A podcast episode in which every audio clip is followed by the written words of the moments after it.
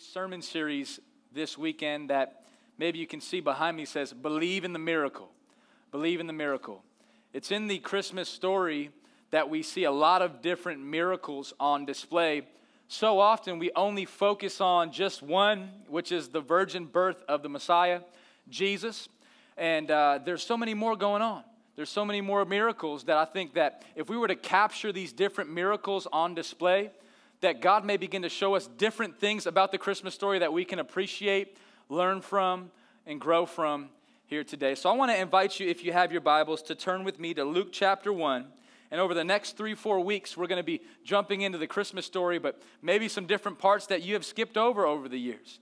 And I believe that God is going to speak to you through this book and story. Luke chapter 1, if you're ready, say ready. Ready. If you're hungry to eat from this word this morning, say let's eat. Let's eat. Before we eat, what do? Come on, we pray. Let's go ahead and pray for God to speak right now through this word. Father God, I just pray in the name of Jesus that God, you would speak to us here today. And God, I pray that you would teach us here today. And that God, you would open our hearts this morning, Lord. And that you would show up during this time, God. And that you would give us a word today. Give us a full course meal today. God, we've set the tone for today. We've worshiped you, Lord, through song and praise. God, we've lifted our hearts to you in prayer, God. And now, Lord, through the preaching of your word, Lord, would you go ahead and feed us, Lord. Speak to us, Lord. Maybe this is the first time you've been to church in a long time, or the first time you prayed in a long time. Just know that God is near, and he loves you more than you even know. And you can talk to him this morning. And maybe your word today is just, Lord, speak to me. Speak to me, God. It's what we ask for now as we enter into your word today. In Jesus' name, amen. Amen. Luke chapter 1, we're going to go ahead and just set the tone here, the setting for this passage. Luke chapter 1, starting in verses 5 through 7. It's in the days of Herod, king of Judea, that there was a priest named Zechariah of the division of Abijah, and he had a wife from the daughters of Aaron, and her name was Elizabeth. And they were both righteous before God, walking blamelessly in all the commandments and statutes of the Lord. But they had no child because Elizabeth was barren, and both were advanced in years. I want to preach a message to you this morning that I'm titling, simply put, Stay Faithful, God's Not Done. Stay faithful, God is not done. I want you to look at the person on this side of you, look at the person on this side of you and say, Stay faithful. Come on, that was weak. Say, Stay faithful. Stay faithful. And now on the other side, tell them, God's not done. God's not done. All right, he didn't leave you out. God's not done. All right, stay faithful. God's not done. If you're watching this online, stay faithful. God is not done. We'll just go ahead and walk through a few of these parts of the text today. In Luke chapter 1, verse 5, it says, In the days of Herod, king of Judea. It's important that we get to know who this guy Herod is, because it's in doing so that we get to know the context of what's happening. The Baker Encyclopedia says this, without a knowledge of the Herodian family, one can hardly have a proper understanding of the times of Christ. So who was this guy, King Herod, in the days of King Herod? What does that even mean? Well, this guy Herod is an interesting character in the story. He's one of the pillar figures in world history. Herod, he inherited this kingship from his father. He was under the Roman government, but stationed in Jerusalem. And this guy was an absolute crazy person. You say, how do you know that? If you can look up some of the history on Herod, you'll find that this dude was a wicked, ruthless, selfish, egomaniac king. He murdered his wife. He had several of his children killed because he thought they were plotting against him. He was very suspicious of everything around him and everything that he did, and he had to make sure that everything was branded with his initials so that he could get all the credit and glory. And so even till this day, archaeologists are digging up coins and little artifacts that were once on the Herodian temple that have his print on them, just because he stamped everything. Some would say that Herod was the greatest builder of all time. That you could be from a distance, a far, far distance, and see his sculptures and bills. It was the whitest of white. It was the most perfection that it could be on a specific building. And he rebuilt the temple just to say that he did it. And God used this crazy guy to rebuild his temple. And this is the time that we're living in. It's in Luke chapter 1, verse 5. It's in the days of Herod, king of Judea. Why do I share that? Well, because I just want you to see that it was a crazy time. Like, there was a lot of wicked stuff happening. There was 500 years, in between 400 and 500, since God had spoken to anybody in the land. So at this point, there would have been prophets, right? Like a prophet like Isaiah or Jeremiah or somebody like a Daniel who had visitation from angels and spoke on behalf of the Lord. But there had been 400 to 500 years where God was silent. The last thing that was heard was found in the book of Malachi, where Malachi gave this prophetic word and said, one day God will send his son, and he's going to light it up, and he's going to bring righteousness into the land, and he's going to save people. But now it's 400 to 500 years, and there's been nothing. It's just Herod, and he's ruling. What is going on? This is where we land in our scriptures here today. It says there was a priest named Zechariah of the division of Abijah. What does that mean? It just means that here's Zechariah, and he comes from a line of priests. In the Old Testament, you'll find this priest Abijah. He was a man of God, and he is in the lineage. Zechariah finds himself in Abijah's division. Next, we find out that he's married. He's married to a lady named Elizabeth, and she comes from the daughters of Aaron, which is a priestly family. If you go back and read the book of Exodus, the second book in the Bible, you'll find a guy named Moses, and he had a brother named Aaron who became the priest that God called to lead alongside his brother. And Elizabeth dates way back to the division of Aaron. So here's this godly couple with this godly background. As we continue reading about their story, we get to know a little bit more about them.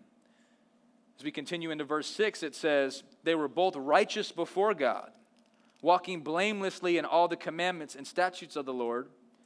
But, everybody say, but they had no child, because Elizabeth was barren and both were advanced in years. So here's this godly couple. Here's how they're known by. They're known by this. They were both righteous before God. Wouldn't that be a cool way to be remembered? I mean, first off, they made the Bible. How cool is that? Like, we don't know of anything really special they did. They walked righteously before God. They were blameless in all the commandments and the statutes of the Lord. And there's a whole bunch in the Old Testament. They weren't perfect, but man, they were close. And they were highlighted here in this scripture, but they had no child because Elizabeth was barren and both were advanced in years. Now, maybe you would say, well, what does advanced in years mean? Does that mean they were like 30? Does that mean that they were like 40? I like how the NIV translation basically just says it out. It says they were both very old, all right? Can we just think like that? They were beyond the baby-making years is what maybe you could assume in this scripture. We'll just leave it at that. That's what the author tells us. They were advanced in years, and Elizabeth wasn't able to have a baby, and here's this godly couple. Now, maybe there's nothing really in there that sparks anything for you, but here's what that sparks for me. That sparks for me that they stayed faithful regardless of their circumstance. The first point of the message today that I want to give you, and maybe it'd be a little bit of a challenge, is this. Don't allow your life circumstance to determine your faithfulness to God. Don't allow what you're going through to determine how much faithful you're actually going to be. What do I mean by that? I see this all the time. I hear this all the time. People leaving church. People turning away from God. People saying, I'm no longer going to believe, and they're doing that because of their circumstance. Well, what we have here is a godly couple who's older in age, who let's just say, in this culture, it was such a big deal to have a child. It was the biggest of big deals. It's a big deal today, right? But back then it was dangerous if you didn't have a child, because your children grew up and they were the ones that were supposed to look after you. They were the ones that were supposed to take care of you in the olden days. If you didn't have a child to take care of you, you could die alone. It was disappointing if you didn't have a child. It had to have been disappointing for Zechariah and Elizabeth. Here's why. They both come from a line of priests. And priests have children that become priests. Right? So here's Zechariah. He's like, man, I come from the division of Abijah. I got a legacy behind me. And my kids, they're going to come from the division of Abijah and from me. And Elizabeth's like, man, I come from the daughters of Aaron. Like Moses and Aaron, that's my background, y'all. We're going to have kids, and they're going to be able to know that. And everybody else is going to know that. And they're like, you know what? Let's have babies. And they just weren't able to. For whatever the reason. For whatever the circumstance. For whatever the timing. Their testimony is, we're not able to have a child. This would have caused embarrassment, especially for Elizabeth, as she maybe walked to go get water with the other women. And think about hearing, oh, this person is having a baby. Why not you, Elizabeth? They could have been tempted to think that they did something wrong, or maybe they didn't have favor in God's eyes. Regardless of what they felt and what they thought, the thing that I want you to see is that didn't determine their faithfulness to Him. Amen? And so I want to encourage you this Christmas season and the rest of your life, regardless of your life circumstance. The reality is everything that you dream about may not happen. You may think, man, in 10 years, life's going to look like this, and it might not. You might say, man, today is going to look like this, and it may not. But I want to encourage you this morning that just because things don't turn out how you envision them doesn't mean that God is not good and that He's not able to do more and greater things than you would have done in your own strength. God's not done. The thing I love about this couple is they stayed faithful even through their struggle. Amen? I sometimes stub my toe and I'm like, is God real? I don't know. I'm not, right? They had this huge circumstance, and they said, that's not going to determine our faithfulness. God is going to determine our faithfulness, and He's good and worthy enough to be praised, even if we don't get our way. And that's something that we can learn from them today in this Christmas season. Let's keep reading about their story in verses 8 and 9. Now, while he was serving, Zechariah was serving as priest before God when his division was on duty. Verse 9, according to the custom of the priesthood, he was chosen by lot to enter the temple of the Lord and to burn incense. Now, this is kind of interesting right here that we get some insight on Zechariah's priestly duties. The first thing that I want to highlight is just these first few words in the scripture. It says, now while he was serving.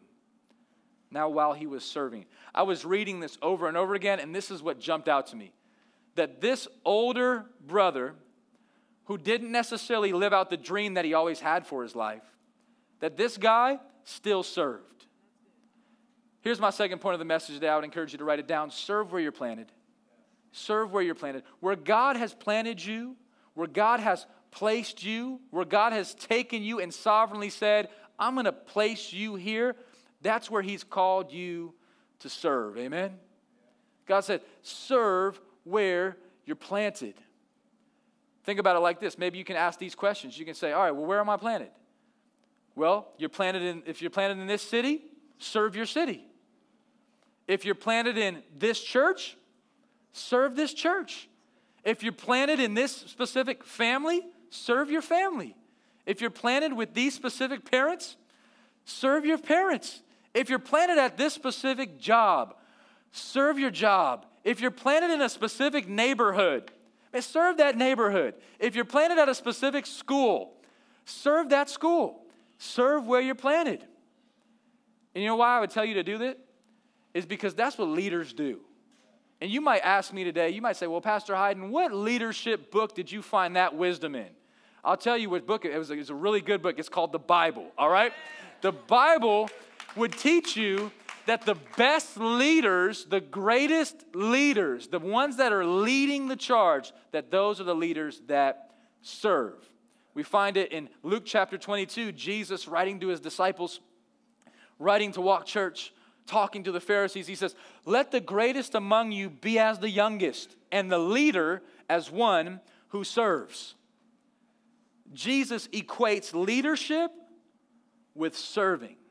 Your leadership capacity will be determined by your serving capacity.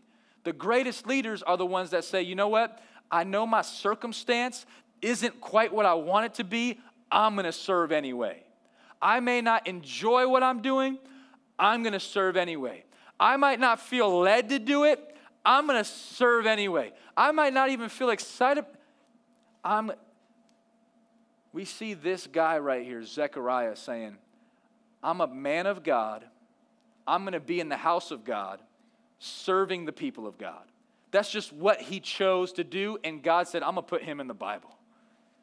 I want to highlight this brother's life. Serve where you're planted. Verse 8 tells us that while he was serving as priest before God, when his division was on duty. So he was a priest before God when his division was on duty. What does it mean for his division to be on duty? Remember, he's part of the division of Abijah. That's the 8th division. We learn a little bit more context in R. Kent Hughes' commentary.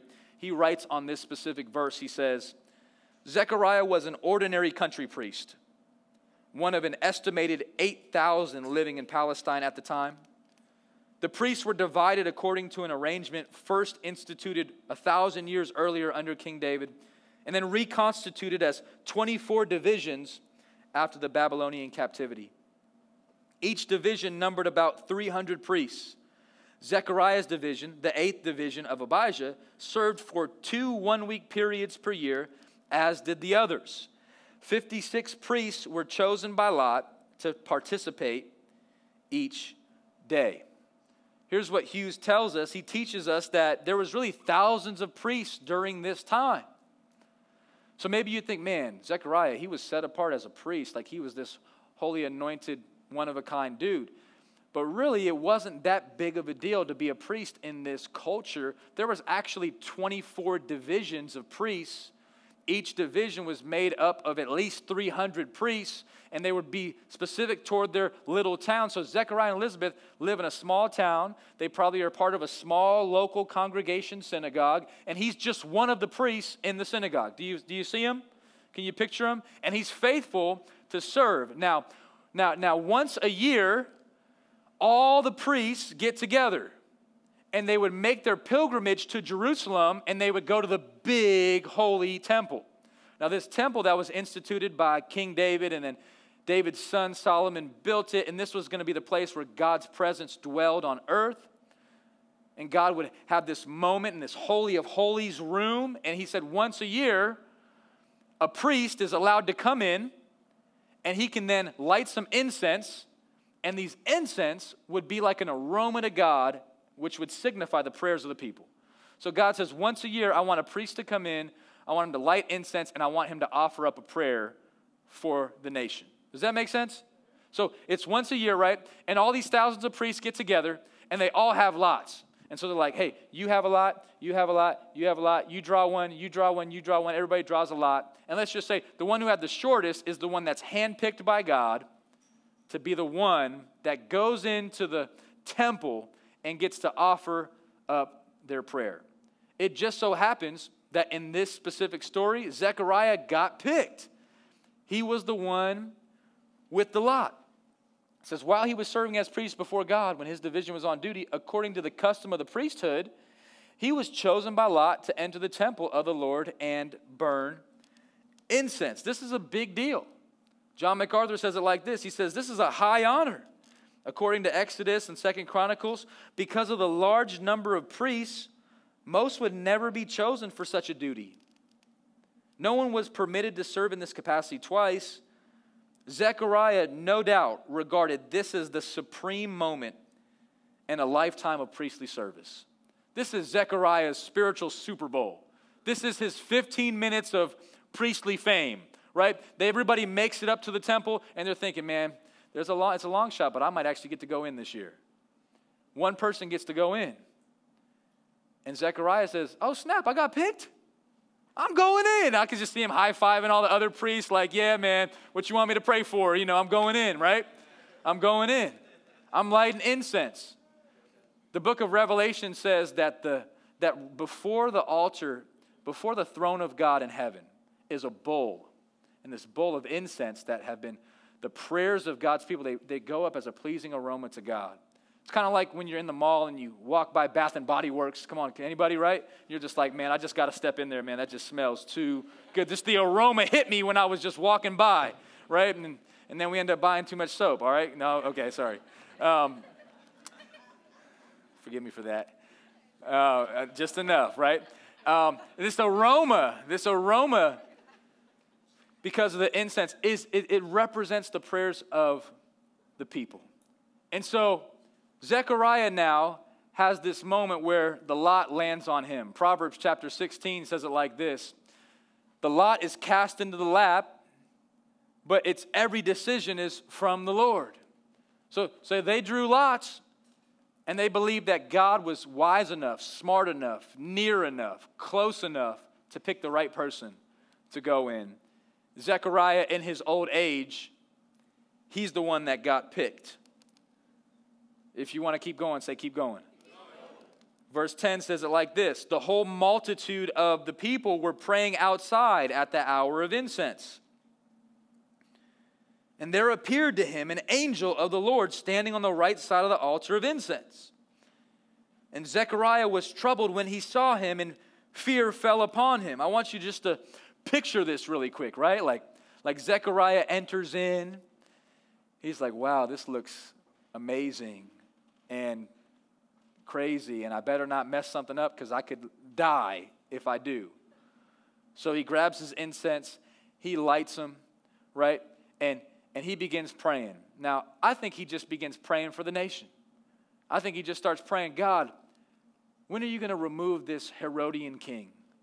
God, when are you going to send the Messiah of a virgin birth that you promised through the prophet Isaiah? God, when are you going to deliver us? When are you going to rescue us? God, we need you to come back. Visit us. Visit us from an angel. Visit us with a prophet. Just speak to us again. Lord, we need to hear a word. You've been silent for hundreds of years. God, here's our prayers. Amen. And he opens his eyes, and directly to the right of the altar that he's praying on, what does he see? An angel. There's an angel there. And whenever there's an angel that shows up in the Bible, he always makes a scene. Like, angels don't play around. It's a big, bad angel, a big, good angel, all right?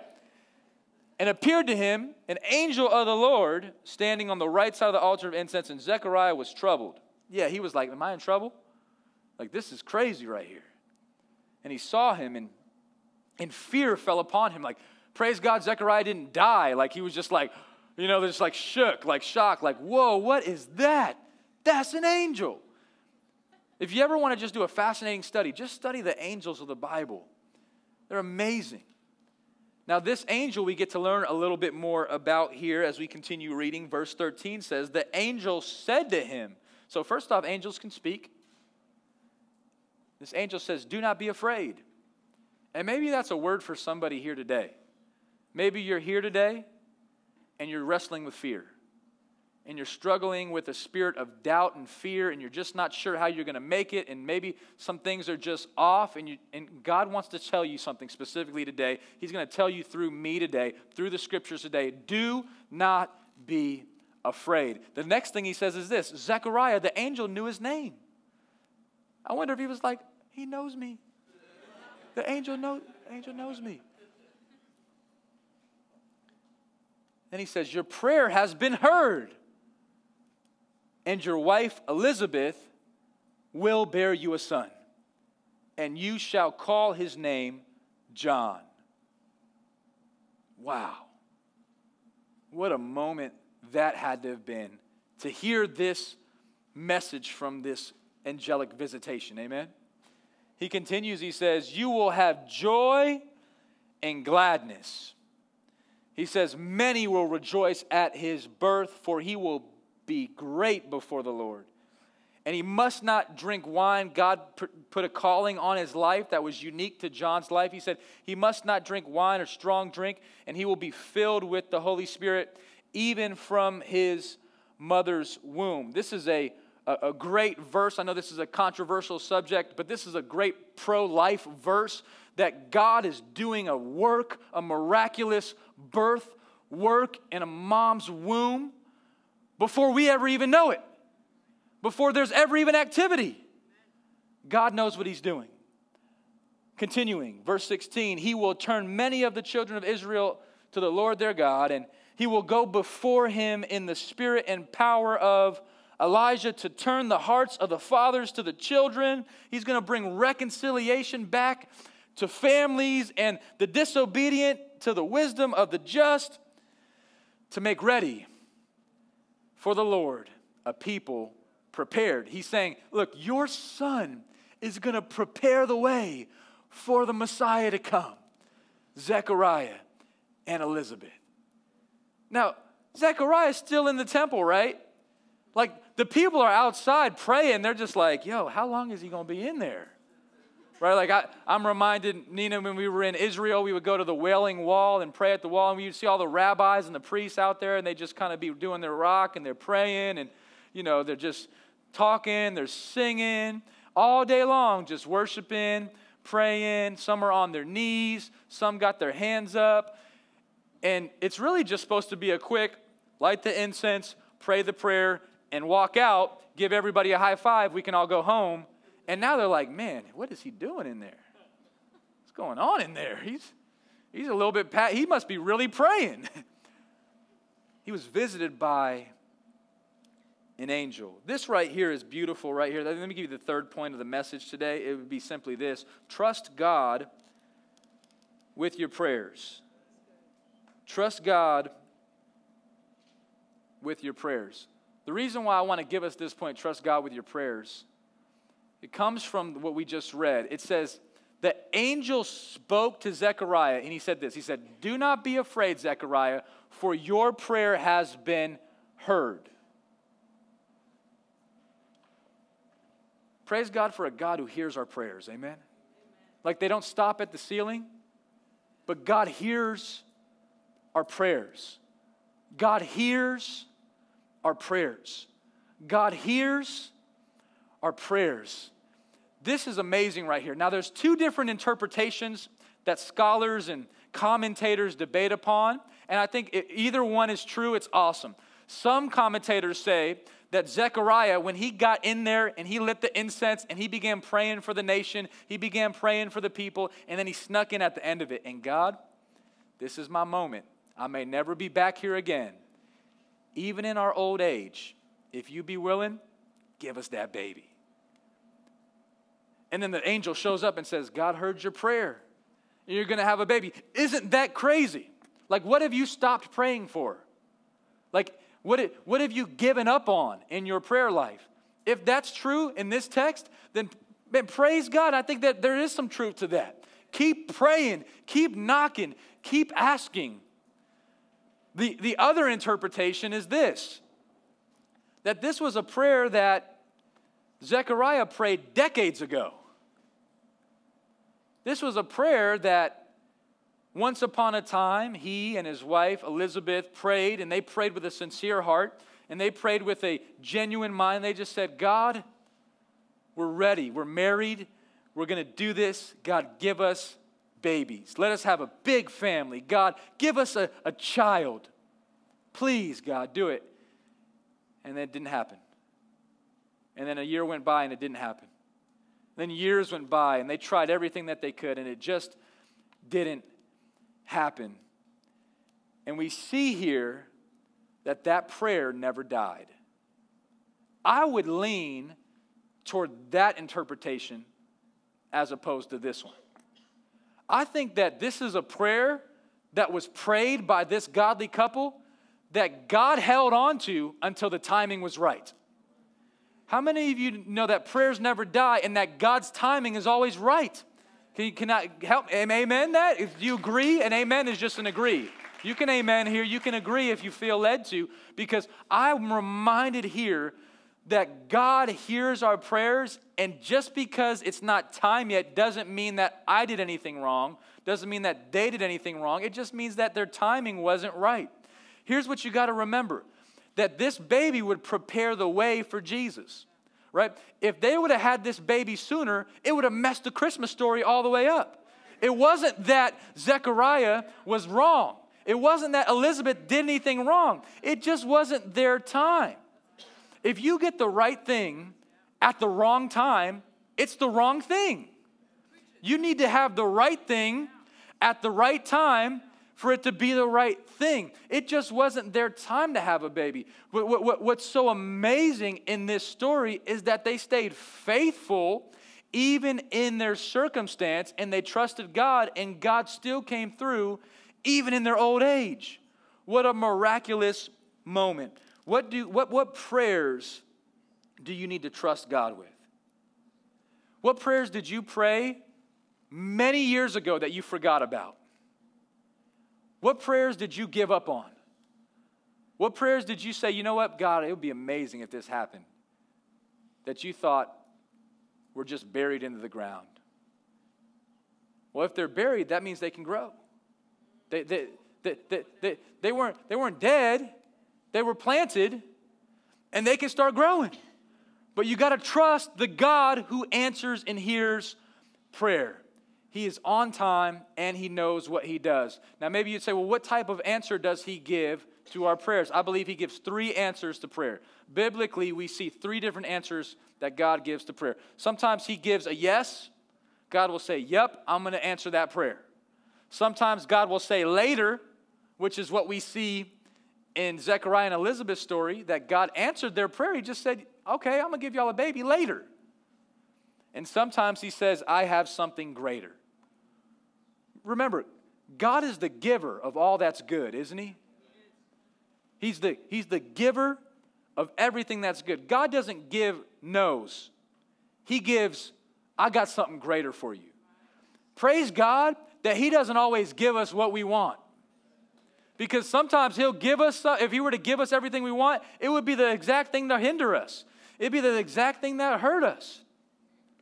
I remember hearing back in the day, people always say, Lord Jesus, we're praying that you come back. We're praying that you come back. Think about it. If he came back today, all the people that would miss him. There's still more people that we got to pray into the kingdom. Then Jesus, don't come back yet. Let me just get a couple more people in first.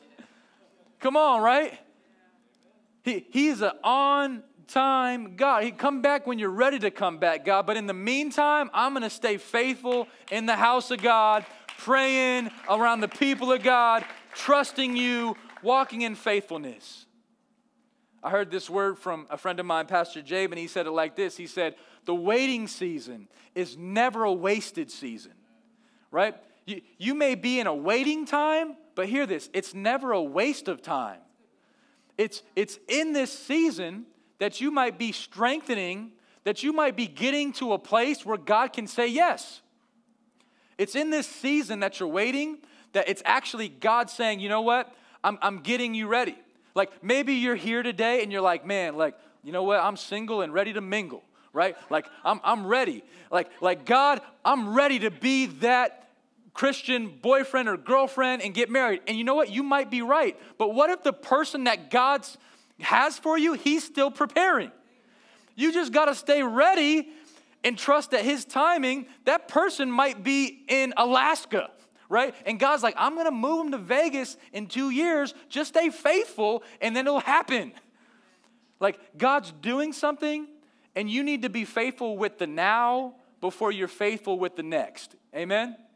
Like, do you guys ever, maybe you remember this show, maybe you don't. It's a pretty poor show. But it was a show called Next. I just remember it vaguely. And basically what it was is it's about a person who they highlight, and this person could potentially get set up with like a dating partner. And so they had the choice. They see the person walk out, and they can say, next, or they can say, you know what, I want to entertain the conversation. And so sometimes they're like, you know, right when the person walks out, and they're like, next. And what a killer that is. Like, okay, you know, I didn't want to talk to you anyway, right? Right? And then sometimes they're like, you know what? I want to take you to coffee. Like, let's go somewhere. And then they're at the coffee table, and within the first minute, they're like, next. Nope, this isn't it. And then sometimes they go through a full date day, and they say, you know what? I want to pursue this thing, and they go off into a relationship. That's the purpose of the show. So they have the choice to either next or stay, right? And we do that with God sometimes. Right? We're like, all right, God, I'm ready. I'm here. And God's like, all right, here's what I want you to do. And we're like, next. We're like, yo, we want the next assignment. We don't want that assignment. God, give us the next assignment. But here's the reality. In the kingdom, God's not going to give you what's next until you do what's now. Amen? Like, God has things for you to walk in now before you move into what's next. So maybe you're here today and you're praying for your financial breakthrough. You're like, God, I need the financial breakthrough. And God's like, if you can be faithful with tithing now, maybe I can bring you into a faithful breakthrough then. Maybe you're like, you know what, I'm praying for my spouse. I want a faithful spouse. And God's like, well, if you can stay faithful to me now, maybe you'll be faithful then. How's God going to give you somebody next when you can't be faithful now? Come on, somebody, right? Maybe you're like this is my story. Maybe you're like, you know what, God, I want a platform, right? Like God, I feel like you're calling me to ministry and to plant churches in the city of Las Vegas. Well, that was a calling that God gave me a decade ago, right? And God said, well, if you can be faithful now and serve and wait and pray and trust and serve and wait and pray and trust, and then we're serving and we're waiting and we're praying and we're trusting. Come on, serving, waiting, praying, trusting, serving, waiting, praying, trusting. One more time, serving, waiting, praying, trusting. Out of all that emerged a church. God's like, I see what this could be. The next looks good, but you need to be faithful with the now. And then everything else will flow out of that. Maybe you want to unlock what's next. Ask yourself, am I doing what's now? What did God call me to do now? I love what Zechariah's story teaches us. They were faithful even though their circumstance didn't look great. And they said yes to God. And God said, all right, I'll meet you right there in the altar of incense. I'll make sure you get just the right lot. I'll make sure that the angel is on time. And I'm going to speak to you. Let me give you the fourth and final point, all right? The fourth and final point is this. Listen and believe. Listen and believe. Before we read it, what do you think Zechariah's response was? I would think he would give the angel a big hug and say, yes! Right. We're about to have a baby! The Lord heard my prayer! But I think Zechariah's a lot like us. Let's look at the verse together. Zechariah said to the angel, how shall I know this? For I'm an old man. My wife is advanced in years. No, man. Don't say that. That sounds like a lot of us, where we just really quick turn into a doubter. And we start to turn our eyes to our circumstance, right? And then we start to think worldly and humanly, and we start to put limitations on God again. Sometimes we just talk too much. The angel answered him. He said, I am Gabriel. That's just a sentence, right? He said, first off, I'm Gabriel. Whenever Gabe shows up in the Bible, it's bad business. Like he's like, yo, I'm not here to play around. I'm not here to waste time. I stand in the presence of God. Literally, right? That's what he said. He has to give him his resume. He's like, look, man, that didn't go the way I thought it would. I'm Gabriel. I stand in the presence of God. All right? Don't ask me no more questions. All right? You know, you've asked every, like, listen, man, I was sent to speak to you and bring to you good news. Shut up and listen. So behold, you will be silent and unable to speak until the day that these things take place, because you did not believe my words, which will be fulfilled in their name. Brother, sister, I want to encourage you to believe in the miracle. Believe in the miracle. God is doing something now. And it's a miracle for us to embrace. It's a miracle for us to receive. All of our stories are miraculous in our own way, right? Praise God that God didn't hit the next button on you. Amen. Right? He was like, yeah, you're the one. I want to hang out with you. And we're like, next in God. We're like, nah, God, I'll come back to you next, right? And God's like, all right, you're going to miss it. You're going to miss it, right? And here's God, right? and he's saying, I got something for you, Zechariah. The timing wasn't right, but now it's right. The timing is right. Zechariah, he's talking. I'm reminded of this word in Proverbs chapter 10. You know, I like to live in the Proverbs. Read the Proverbs every day. Proverbs 10 says it like this. When there are many words, sin is unavoidable. But the one who controls his lips is prudent. The one who controls his lips is wise. I'll tell you what, we want to avoid sin at all costs, don't we? Like, let's avoid sin. But when words are many, sin is unavoidable. It's going to be tough to avoid it if we just keep talking so much. This is a word that I need. I need to put this like on my bathroom mirror. I need to put this on my steering wheel. I need to put this on the front door of our, I just need to just keep this in mind, right? This is a word that Zechariah needed, and Zechariah was muted. Got hit the mute on him, Gabriel. And he came back home, and he somehow drew out the dream, maybe. I mean, he came outside. All the priests were like, what happened to you, man? They were like, yo, he's seen a vision, because he was just like, I don't know. They're like, he's lost it, right? He's all messed up. He goes home, and here's what happens next. Luke chapter 1, verse 24 and 25. After these days, his wife Elizabeth conceived. Praise God. For 5 months, she kept herself hidden, saying, thus the Lord has done for me in the days when he looked on me to take away my reproach among people.